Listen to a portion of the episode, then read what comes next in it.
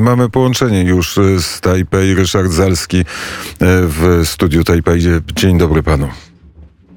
Dzień dobry. Tutaj muszę powiedzieć, że wreszcie jakieś są materiały własne, większe. bo tak, no zacznę od Tajwanu. Ten artykuł był trochę krótszy. Mianowicie no napisano, że, że Ukraina zdecydowanie przy, stanowi przykład dla Tajwanu i że nawet takie stanowisko Niemiec, którzy początkowo byli neutralni. I to jest, to jest e, tutaj ze strony tajwańskiej ta, ta, taki op-ed, ta, taka no, opinia własna, że nawet e, Niemcy, którzy byli początkowo no tacy neutralni, to się też przekonali, bo jak tutaj ten autor podsumował, sprawa warta powiedzmy walki czy obrony jest doceniana także przez innych, czyli innymi słowy jest to taka wskazówka jakby dla Tajwanu, tak wyjaśniona, że jeśli no, będziemy dbać o swoje, to inni jakby to docenią. Tutaj właśnie przykładem była postawa Niemiec.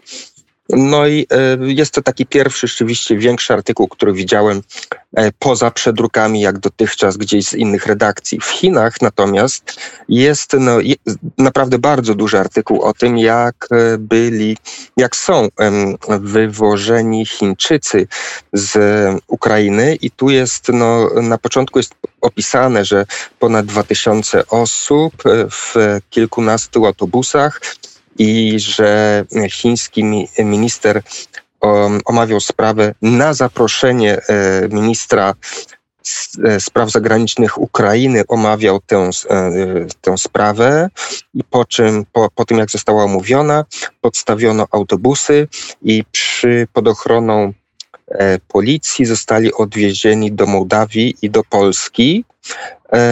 No i jak sprawnie i, i, i tutaj to władze zorganizowały.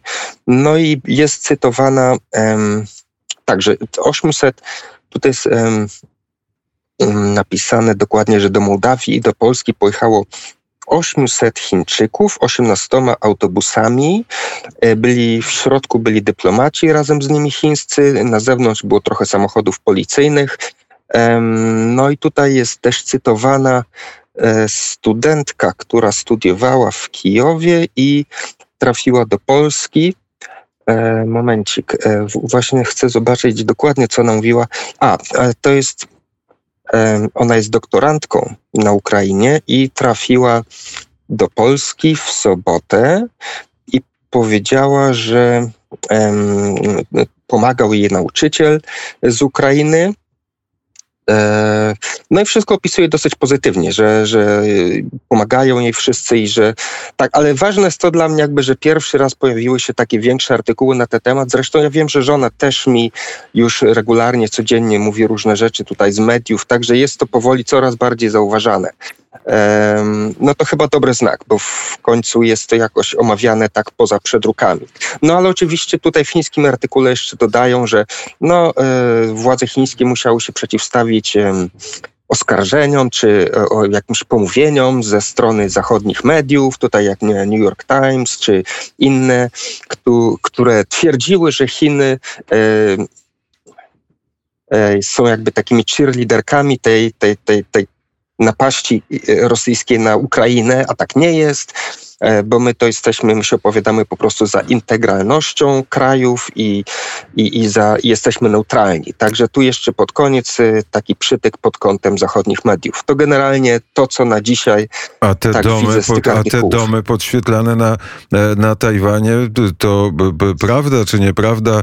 Flagi tak, ukraińskie? Tak, to mi to... właśnie tak. nawet żona pokazywała. Taipei 101 był podświetlony na właśnie w kolorach Ukrainy. Także jak najbardziej. A, jeszcze słyszałem u Państwa tutaj mówiliście w wiadomościach przed chwilą o tym proteście, to to zgadza się, to w ten weekend był taki protest, e, zresztą ja tam e, też trafiłem, tam spotkałem kilku Polaków i no było generalnie kilkadziesiąt osób z Europy Wschodniej głównie, no i dosyć dużo lokalnych mediów, także to było publikowane i, i był oddźwięk tutaj na Tajwanie, tam no, mieli różne plakaty, małe banery, e, jeden Tajwańczyk chyba z Ukrainy, miał taki speech, tłumaczył wszystkim, jak to tam jest na Ukrainie i, i na co powinny media zwracać uwagę. Tak rzeczywiście no, temat się tu coraz bardziej przebija. A jak pan ogląda wiadomości, to jest pierwsza, druga czy trzecia e, informacja? A muszę powiedzieć, że ja, ja niewiele oglądam telewizji, głównie patrzę tutaj, co jest w gazetach, ale jak trochę sprawdzałem w telewizji, to nie widziałem zbyt wiele. Z tym, że jak mówię, ja nie jestem wyrocznią, bo,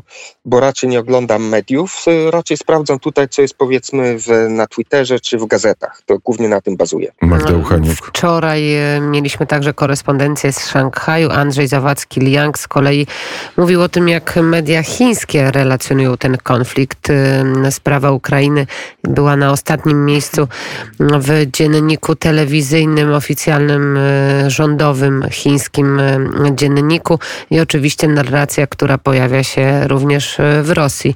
Czy pan e, ogląda czasami chiński dziennik telewizyjny, żeby zobaczyć, jak Oglądam oni relacjonują to, ten konflikt? Jakieś, jakieś małe filmiki gdzieś tam z, na Twitterze z chińskich mediów, to tak. Natomiast ja nawet nie mam chińskiej telewizji tutaj także e, w tym swoim zestawie, powiedzmy, tym kablówki.